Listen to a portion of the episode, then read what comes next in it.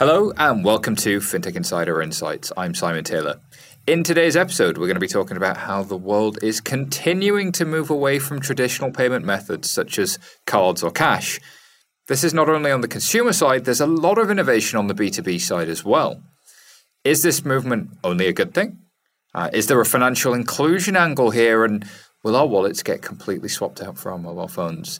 Before we get started, of course, we do want to tell you just a couple of things we're working on here at 11FS and hear a quick word from our sponsors. Hey folks, over here at 11FS, we're still working hard to build the next generation of financial services, and our team is growing quickly. So we're looking for a bunch of new 11s to join us. If you or someone you know is up for a new challenge and a bit of a fintech nerd like us, check out the roles in consulting across product, engineering, design, delivery, and strategy. You'll find all the details at 11fs.com forward slash careers. Temenos is the world's leader in banking software, helping over 3,000 banks serve over 1.2 billion people. Our purpose is to make banking better. Together with our community, we make banks more successful, individuals better banked, and society better served. With our software, banks can create more human, differentiated digital experiences, hyper efficient business models to benefit the bank and their customers, and simplify and transform their back office. Our clients are the highest performing banks with cost income ratios which are twice better than the industry average. Learn more at temenos.com.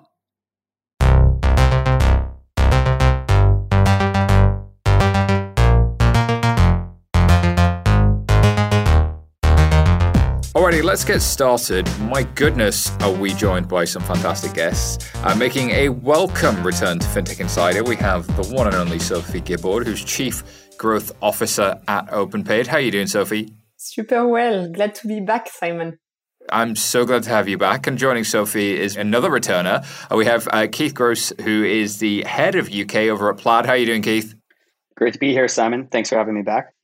Always a pleasure. And making a welcome return, of course, is Myles Stephenson, who is the CEO of Modulr. How's it going, Myles? Fantastic, thank you. Yeah, great to be back again. Great to have you back. And last but by no means least, making a FinTech Insider debut, uh, we have Vegar. I'm not going to try and say your last name, um, who is Chief Commercial Officer at Vipps. Uh, Vegar, lovely to have you here. How are you doing today? Excellent, thanks. And uh, thanks for having me on the show today. Thank you so much, Vegar. Alrighty, well, let's just start by looking at how the industry's moved away from traditional payment methods. I don't know who wants to set me up here. Um, maybe um, Vegar might be worth starting with yourself. Um, you know, obviously, especially given the market you operate in, getting away from cash has been a big trend for quite some time. Yeah, the Nordics have been uh, uh, top of the curve in uh, getting rid of uh, cash and being almost cashless even before the pandemics, and we had uh, less than 10% uh, cash share even before uh, the pandemic hit us. And I think we've seen a growth in new payment methods and digital payments uh, been uh, catapulting over the last few 18 months. And we'll get into that catapulting, but are we not just uh, sort of lovers of cash. I mean, Myles is still there's a good report by the FCA that suggested for the vulnerable, for uh, the financially excluded, for large parts of society, cash plays a very useful role. Um, but is there sort of are we are we addicted to it? Can we get away from it? I, I think about it less about being addicted to it, but it is certainly embedded in the way we, we think and operate, and therefore moving away from it requires not just the, the alternatives to be in place, but the way people think about it, the way they go about the business, the way businesses interact with consumers has to change. And that takes time. And, and therefore, I think it's going to take a long time, even when the alternatives are all fully in place for people to move away. And that's before you get to some of the challenges around inclusion and, and how people can work with cash around you know, difficult situations. Yeah, Myles, the behavior change point is such a good one, isn't it? Um, Keith, I, don't know if you want to have a stab at this, just sort of laying out the main big types of payments out there, because we've obviously had cards and cash for some time. There's a few other push and pull mechanisms out there, um, but obviously now there's the whole open banking thing on the horizon as well. Yeah, absolutely. I, I think it's worth thinking about it as cards as one type of transaction, and then you have checks as well, and those are more the traditional offline methods, and then you have digital wallets and open banking payments digital wallets being you know a PayPal type of example in terms of how you make a payment, and open banking payments being the ability to make a payment directly from your bank account via an API plugged into all these other services. And I think you are seeing this big step function change in how people think about payments and the, a shift away from cash post COVID, I think is absolutely underway. But it will take time because it is, as Myles said, a, a consumer habit factor as well that you need to need to factor in. You do, Sophie. What are your thoughts on this? Is is that a, a good summary of where we're at in the market, and and uh, are there any? Is there anything we've missed? No, I, I well, I, I, I, would mention the, the, the COVID word, obviously.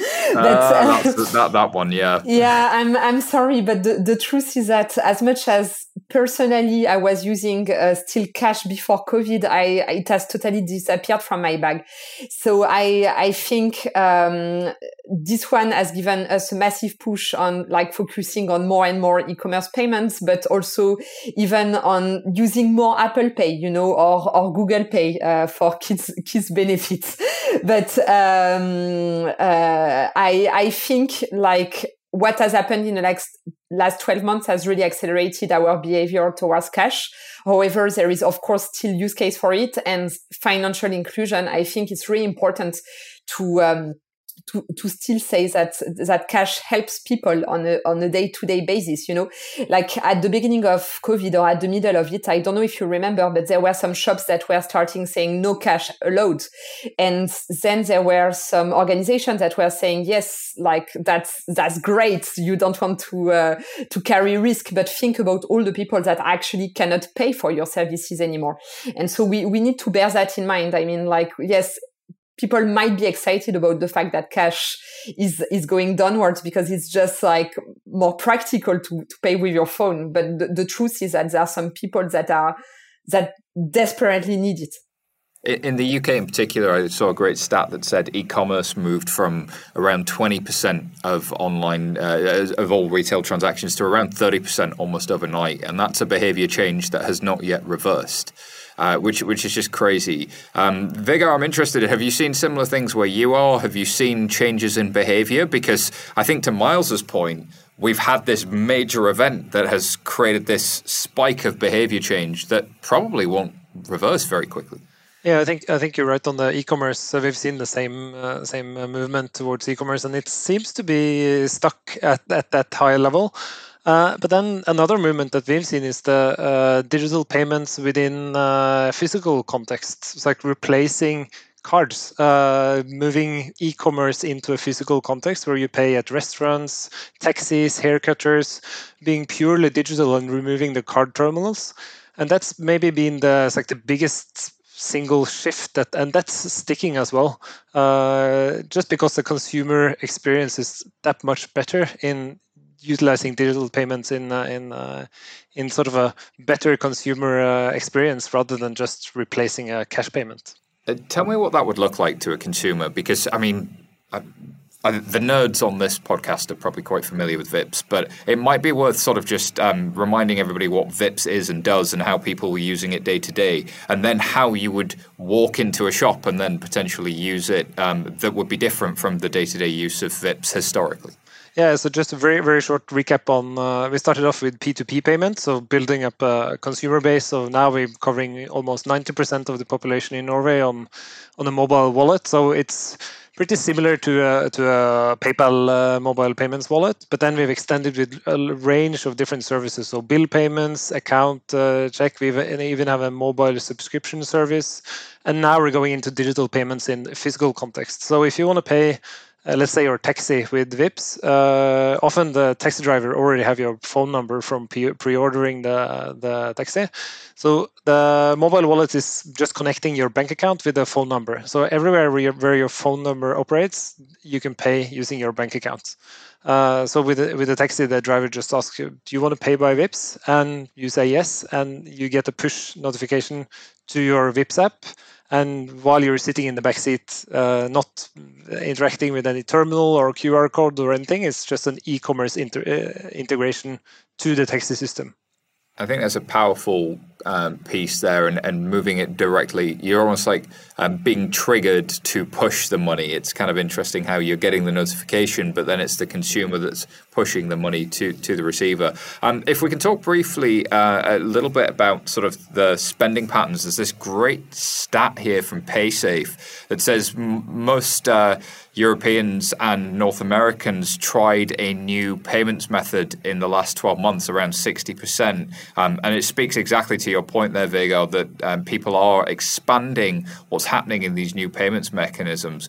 Um, but let's talk a little bit about the technology that's making it possible. Um, Keith, I'm going to come to you. Um, how much of a game changer has open banking been certainly in the UK or the markets you look at historically for payments versus where it could go? Because are we still in the early days here? And can we also define uh, that just a little bit um, from a technology standpoint? What's different versus a card? Yeah, I guess I'll start with the last question there. So, in terms of defining what open banking is and how it differs from a card, open banking is the idea that you, as an individual or as a small business owner, can access your bank account both in terms of data and moving money from it wherever you want via API. And this came into law in the UK and Europe as part of PSD2 uh, in 2019 and came into force in the UK as part of 2019. So we're only two years into it, a little less than two years.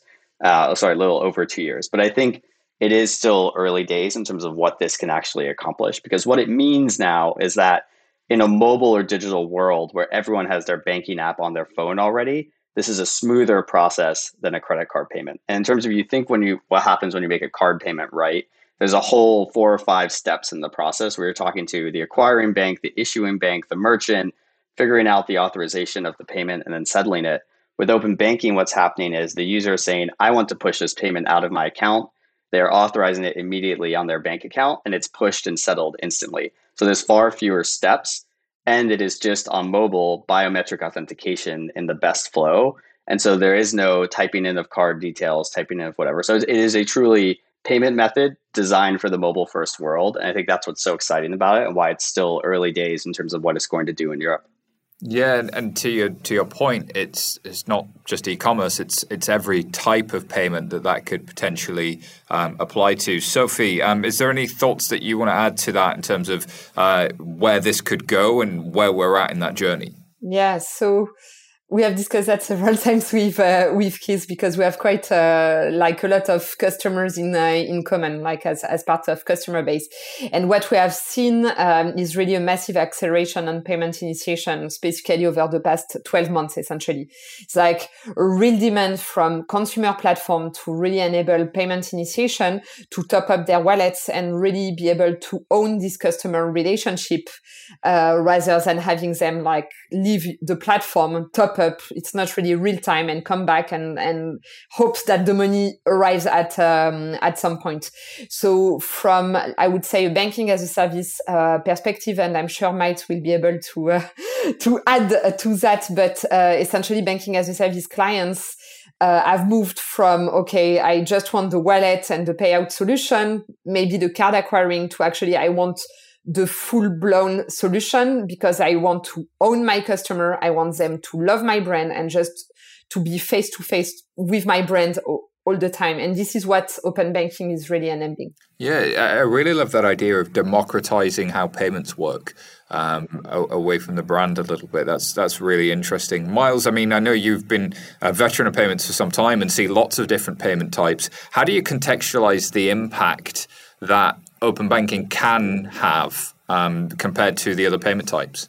Yeah, I think um, if you, to the point of the research you just mentioned from PaySafe, I think it is allowing, enabling people to um, test new ways of, of doing things. And, and, whether that's the businesses in providing the services out or whether it's the consumers in what they are prepared to, to accept and test. And to give a, a, a small example, we, we have a, a client that, that operates in the sort of taxi market and, uh, um, and they've been able to deploy services to, um, get over some of the hurdles and so, yeah, back to that behavioral aspect of the taxi driver wanting cash for certain reason, not wanting to take cards because it's expensive, the consumer wanting an easy or the passenger wanting an easy way to pay. And we have this client that's managed to pull together using our services an open banking capability where they've been testing with QR codes, they've been testing with text messages, and, and just seeing what the consumers will accept, what they'll adopt, what they're prepared to do to make that real time payment while the passenger's in the back of the taxi to to get the cash to the to the driver or to the company. So I think it's enabling in in lots of small ways like that people to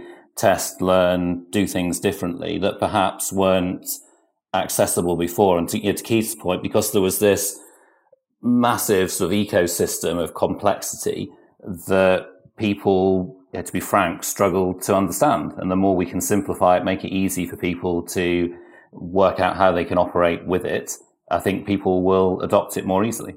There's uh, a, a, blogger called Byrne Hobart, um, writes a Substack called The Diff. Absolutely fantastic. If you've not checked it out, listeners, please do. Um, and he described, I think it was uh, Stripe, and, and I guess um, to a certain extent, companies like Modulr as well, and, and OpenPayd, and, and everybody who does that sort of thing as being making payments work the way you would assume they work if you've never worked in payments because actually they they're just so unbelievably broken and have all of this complexity. But there's this really nice thing about open banking is it's not just open payments or open data, it's the combination of the two. And actually when you put those two together, really interesting things could start to happen. And we don't even know what those things are. How helpful would it be to be able to real time look at somebody's uh, transaction history, real time see if this is a fraudulent transaction, real time see um, credit worthiness, affordability in a single click. Um, that that also sets up future payments. So the functionality you can start to build from a consumer side is interesting. But I actually want to take us to B2B as well, because it's not all consumers having all the fun. Um, what about business payments? How much innovation have we seen in the last few months? Are we seeing an innovation in B2B payments? I don't know if anybody wants to jump in on that one. Yeah, happy happy to jump jump in, and, and I think as you say, Simon, that um, it's easy to to assume everyone understands how all of this works, and and, and therefore delivering the the simplicity is really important, and and the innovation that we're we're starting to see is is focused on what you might consider to be some quite basic aspects. So things like efficiency just being able to process payments um, without the various layers and moving money from one account to another account, being able to real time confirm that the money's arrived um, through a webhook that customers can consume and build into their platform and tell their customers so they don't phone in and say, Hey, did you receive the money? Because I'm not sure because you haven't told me. Um, and, and you'd assume if you weren't in the payments industry, you build it in that way because it's simple. But we all know there are these layers that have had to be stripped back. So there's that basic sort of um, efficiency, which is delivering on the the customer expectation. And for, for us, that's one of the big things that's been coming forward. Uh, and it really, your point, which I really love about um, the way people want to consume payments or the way they want to interact with them versus historically, or even still today, the way we're told by the industry to, um, that's the way you have to do it. Uh, you have to consume And So delivering on that customer expectation is, is really important. And the, it's the, the, the, last point that we're seeing as well is this shift in terms of participation in the ecosystem and also the monetization. So, um, to the, whether we call it integrated, embedded payments finance, it's enabling a much broader set of people to um, participate in the economics of payments and, and shifting that away from the traditional uh, providers. So businesses can move away from their core software application, or not move away from, I should say, add to in monetizing payments as part of it. And there's some great examples, obviously, in the e-commerce world, but we're seeing that across many platforms and you know, enabling um, software companies to become payment companies through through integration through APIs. So that that's where we're sort of seeing all of the things bubbling away and creating innovation opportunities.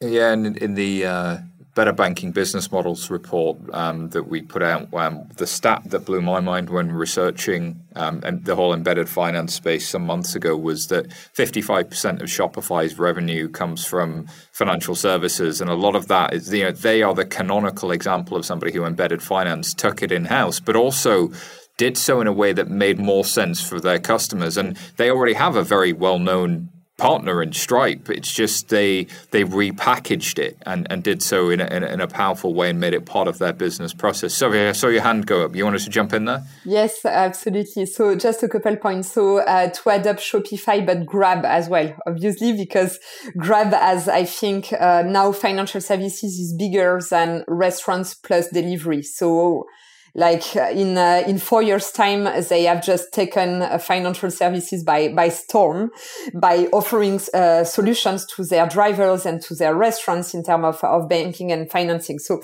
that was like for me that shopify and grab are like the two uh, massive example for that. Just wanted to also pop back on what Myles um, was saying and maybe like wanted to bring a bit of a macro perspective.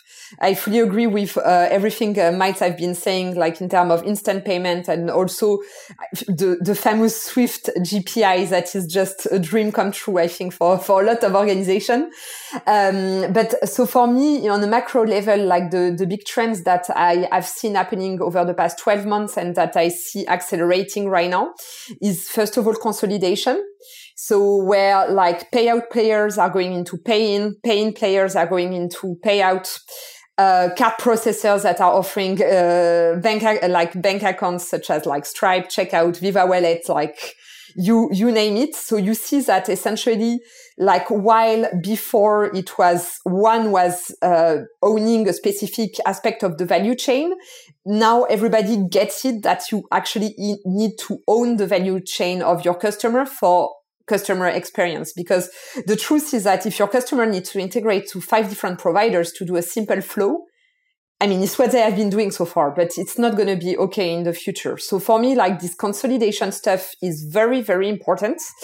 And the second thing that I see right now um, happening big time is localization like i think it's the number uh, one request of all my customers they want local ibans um, first because we have been hearing in the industry about uh, iban uh, discrimination which is totally true in france by the way uh, which is horrendous because in term when you are we are talking about financial inclusion when you cannot get bank accounts easily in a country but on top of that the most basic services such as social security don't take your foreign IBANs, I mean, you're a bit uh, stuck. But beyond that, um, localization of IBANs and payments means is really an enabler of business. And while maybe before it was okay to only focus on UK and maybe the bigger markets, what you realize is that markets like like Poland, for example, which is probably like number one request of our customers, is getting a lot of attention. And actually, like our financial uh, institution customers want to be able to provide this super sleek local experience. I, I think again it comes back to the way payments should work or the, that you would expect them to if you're not used to it. Vegar, are you seeing similar things as well that people are expecting payments to work a certain way and now able to get it? And and especially in B2B, are you seeing businesses like you're talking about e-commerce there really coming into different payment types? I think the major focus has been on consumer payments uh, in the Nordics uh, for now. But now that we've simplified consumer payments, a lot of the smaller companies they approach us and say, "Now that you've made consumer payments that simple, why not uh, simplify the value chain uh, on B two B as well?" because uh, uh, many of the SMEs you have to treat them as they are consumers. They they have their own business and they want to focus on their core business and not talk to all those six seven providers as uh, Sophie mentioned. So just to simplify the value chain on on SMEs is a huge uh, potential, and open banking might provide some of the so, some of the solutions there as well. And, and that's a really good jump off point, Keith. Um, tell me about like what pain we can remove for the market for SMBs, for businesses uh, with open banking? Because, uh, like, how is this stuff going to be any better? Yeah, I think there's I think there's a few pain points that you're solving there. One is the speed of getting paid, and this rolls all the way through to cash flow for small businesses, which is the single biggest driver of small businesses taking on loans or taking on debt. So if you can solve that, you're you're just directly impacting the bottom line of most SMBs. But the other thing I would add in there is you're automating a lot of processes that used to take finance teams manual effort to do. So you're providing efficiency here. So again, where open banking comes into play is via a single link, if you're a business, you can send out an invoice link to get paid. with an automatic code attached to it. So you can reconcile it when it attaches on the back end. And as Myles saying you get a webhook saying payment done. All of those were steps that used to be done manually by a finance team. So you're actually helping solve this pain point of making someone's job easier which rolls through the whole company. I think the other thing and this goes back to something you mentioned earlier the advantage of open banking right is it's not just payments and it's not just data it's payments plus data what you're also opening up with these integrations with small businesses is a better ability to get visibility into how they're getting paid and where they're spending their money, which again helps you if you're CFO or the owner of a small business, knowing where are my outflows going and why and how frequently. And open banking providers that can categorize, cleanse data, provide that back at the same time as offering these B2B payment innovations. I think it's just a home run for businesses. The issue you have is that I think business open banking portals and APIs typically had lagged the consumer ones. So consumers in the early days, and I think B2B is slightly earlier, but I actually think the pain points might be even greater on the B2B side in terms of what you're solving. I wonder if it's it's a bit of a metaphor here, but we saw with the the challenger banks um, and then, especially in the US market, the neobanks, they started in consumer, but now actually everybody's excited about B2B. And, and I think about Ramp and Brex and Modern Treasury and that whole cohort of just massive growth businesses and the size of the pain and the size of the, the target addressable market there. It's going to be really interesting to watch the next couple of years with open banking and B2B, that's for sure. Um, speaking of really interesting, we are just going to take a quick pause whilst we're doing that um, and hear from our sponsors. We will be back very, very shortly. Season two of the FinTech Marketing Podcast has landed. Join me, Eric Fulwiler, Chief Marketing and Commercial Officer here at 11FS, as I talk directly to some of the most influential CMOs in the world of FinTech and financial services. I'm going to be asking them how they build brands, how they drive growth with modern day marketing. This season, I also have a new co host, Mariette Ferreira, our marketing director here at 11FS. She will be talking to the people getting down and dirty on the marketing front lines with roundtable chats from some of the best in the business. Subscribe today on your favorite podcast platform so you don't miss out. That's FinTech Marketing Podcast by 11FS. Customers expect more from their digital experience, and their personal finance is no exception. Blueshift empowers fintechs and financial institutions to create secure customer profiles and intentional, relevant experiences for customers. Whether in app, on site, in branch, or anywhere else, Blueshift's Smart Hub CDP helps brands like LendingTree and ClearScore turn data into personalized experiences that increase retention, satisfaction, and revenue. Learn more about Blueshift at blueshift.com forward slash 11FS. All right, let's continue this conversation by just looking at the vast amount of funding we've seen coming into the payment space and how this is set to grow in, even in emerging markets, considering the amount of funding coming into the payment space, why now? Why is why is there so much money coming at payments right now? Um, is the, uh, who wants to take that point? I, I could come in and, and, offer my thoughts there. So I, I think a few things have happened. One is you know the the c word that Sophie mentioned. I think COVID made it clear to consumers, businesses, but especially investors, how important the shift to digital finance was going to be. And Simon, you mentioned that stat, right, of the increase in, in e-commerce take up in the UK and how that's stuck there. I think that is driving this second order thought of what are all the things needed to enable this shift to, di- to a digital world. And one of the huge ones is payments and payment infrastructure. And so you're seeing a real shift in focus there. I think the other thing is because of that, frankly, uh, I think it was underinvested in as a segment over the preceding you know five or six years. Like this has always been a really important place. It's quite complex and convoluted but now you're finally seeing i think the investor attention attention that um, this always deserved as a space frankly yeah, it's uh, we've seen InterSwitch across Africa. Uh, we've seen rapid payments. We've seen uh, countless uh, businesses that uh, really solve a, a, part of the puzzle, a part of the geography, um, starting to really uh, gain momentum. And the funding valuations are enormous, but also the size of the problem potentially is enormous. So it's going to be interesting to see that.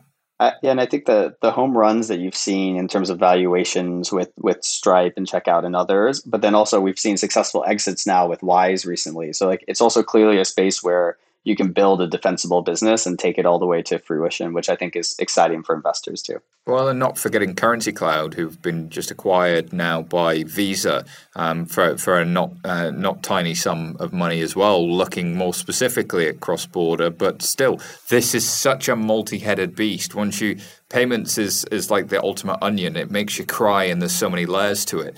Um, Sophie, you had a, a, a point you wanted to jump in with there. Yeah, but so that's why it's interesting, right? Like this uh, onion piece is, uh, I think it's the reason why we are all into it is because we know there is a lot uh, actually to do and it's not e- so easy to, um, to understand. But going back to the funding grind, I think also, um, there is a lot of money available at the moment. And I think like the investors need to invest and jumping back to what Keith was saying. powder is that yes exactly there is dry powder. They know the problem is big. They need know the path to monetization is not so complicated although the margin are shrinking because it's very commoditized. But the volumes are so big that um, the, the, the monetization um, is still there you know like there is a real business model towards it. Like we are not there yet when payments will be free. So i think for me it's an option for VC investors or bigger investors that is kind of a no-brainer.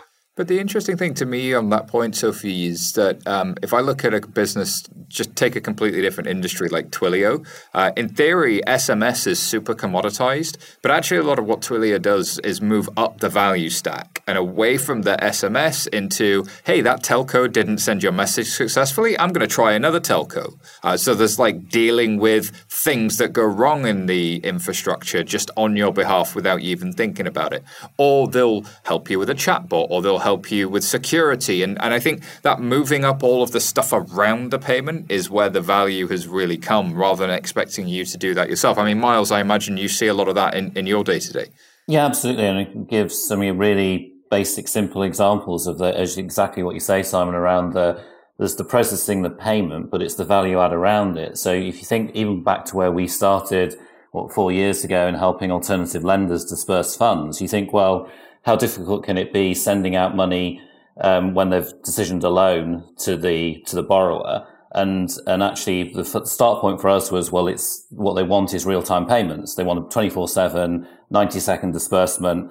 That's what we started selling, and that still resonates, and it's still a good service. However, when you start digging, as per your Twilio example, what else sits around it? And it's not about just about the speed, but it's about what if I send a batch of payments and the batch fails because one payment is wrong.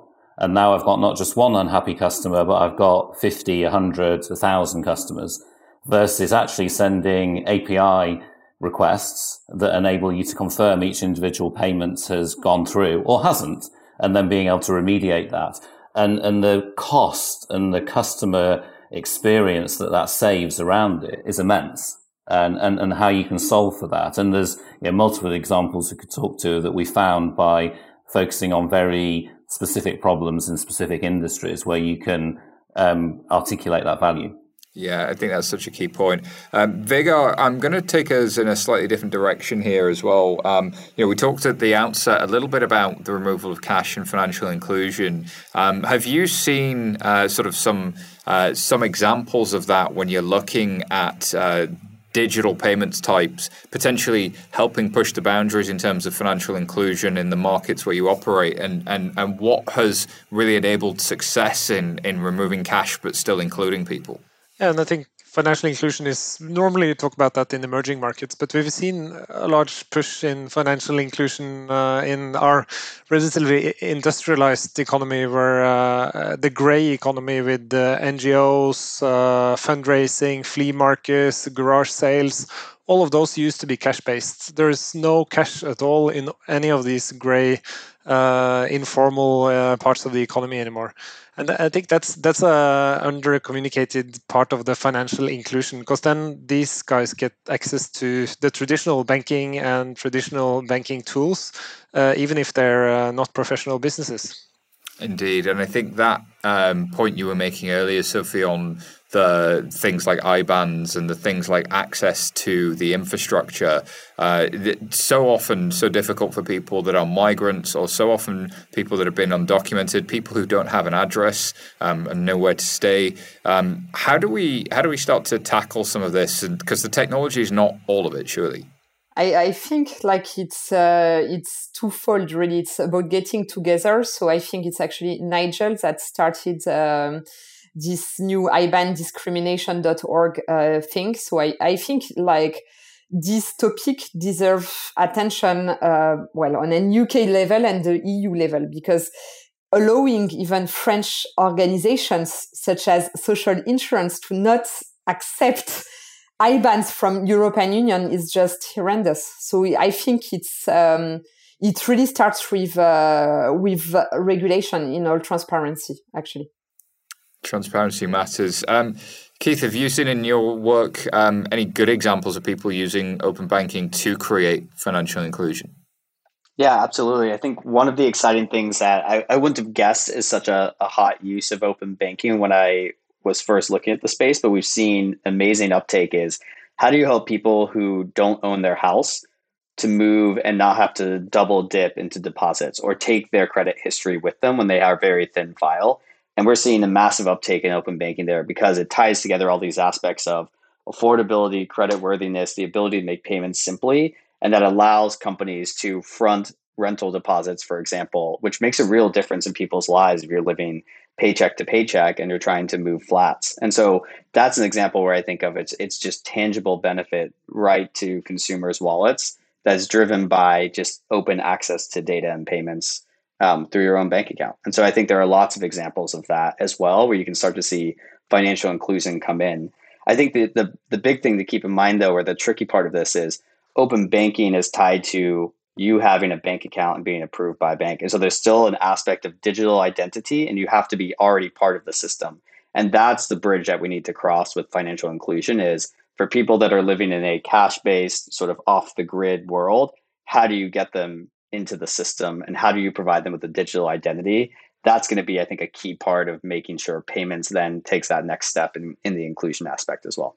Vegar, you want to jump in there? Yeah, I just wanted to add. To, uh, completely agree with Keith on the digital identity because that that was the starting point for building successful digital uh, uh, wallets in the Nordics. We, we already had digital identity with 100% of the population enrolled, so that that's sort of the starting point. Before rolling out successful payment uh, schemes or wallets, you need that digital identity. Uh, it's critical. We have seen that the government digital service in the UK has announced it intends to look at building one. Hopefully, it's better than the last effort, gov.verify, which was atrocious. Sorry, guys, but it was.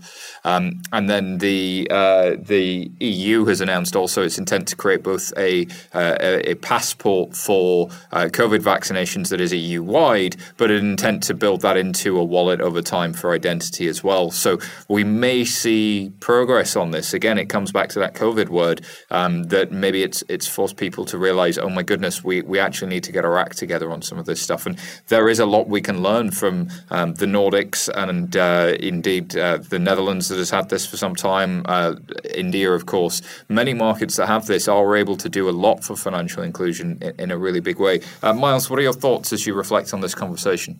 Well, I guess a, a, quick comment on on the um, the digital identity there is I, I do feel it needs a lot more government involvement. So, so what you describe, you know, where it's working well elsewhere in the world, um, where it's not in the, in the UK and other com- countries, will it happen just naturally or does it need some intervention? And I think there's some really positive cases where the UK has done well. Faster payments, instant payments is a great example where it was really government and regulatory intervention to make it happen. Open banking is a great example as well around really encouraging or forcing or corralling people to, to move in the right direction. And therefore, do we, what do we need to make it happen? And does, does COVID provide that, that stimulus?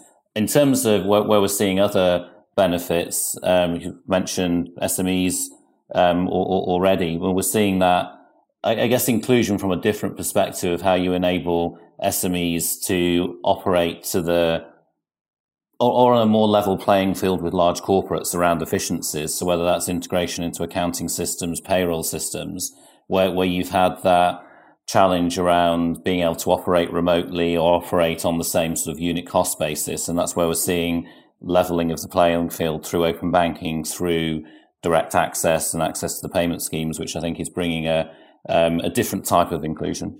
Well, that leads me neatly to, to my last piece, which is what do we still need to fix? Because we've got some of the pieces, but like what needs to happen next? Keith, I'm going to start with you. Like, what are the things? What are the big things we need to tackle in order to make uh, any of this a reality? Uh, I, am going to follow through with the with the theme that Myles was talking about there, but I think we do need increased enforcement of regulation when it's come into play and making sure that regulation is actually serving the ultimate purpose that it was made for. I think there's aspects of open banking that need fixing um, either in future legislation or, or, or, in some sort of fix to the current one. But I think also you need to hold a level of enforcement and standards there because I think there are some countries in Europe that are doing a great job at that and there are some that aren't. And it's going to make a really big difference in the level of adoption of these competing payment methods over time.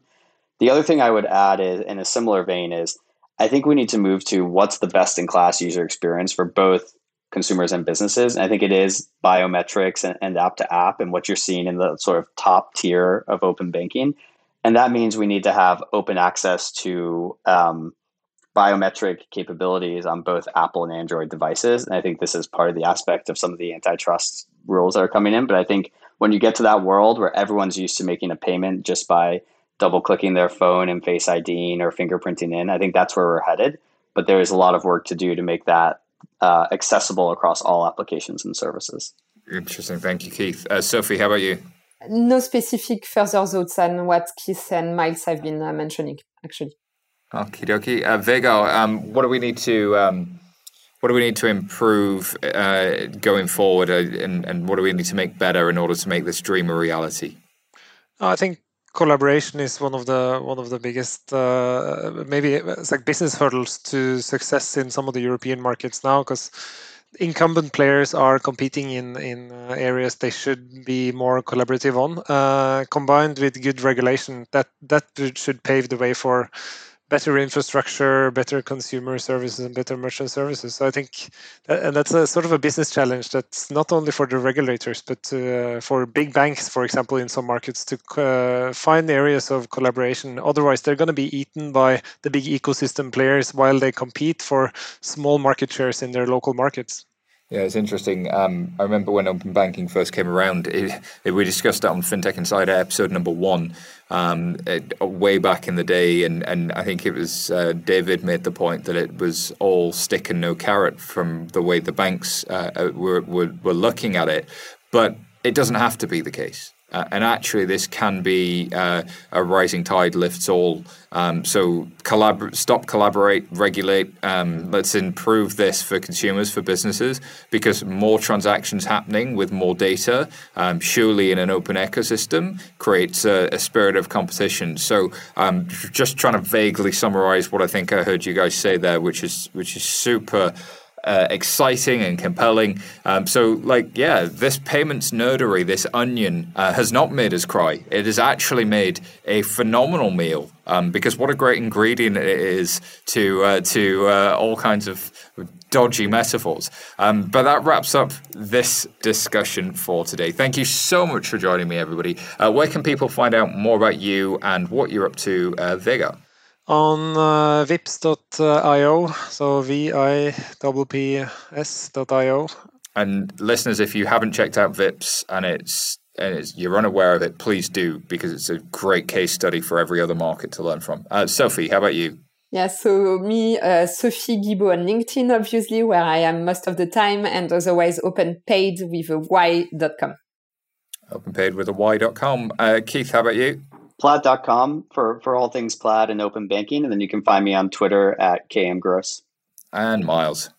You can find uh, Modulr at modulrfinance.com and Modulr without an A. And then you can find me on LinkedIn at Myles C. Stephenson.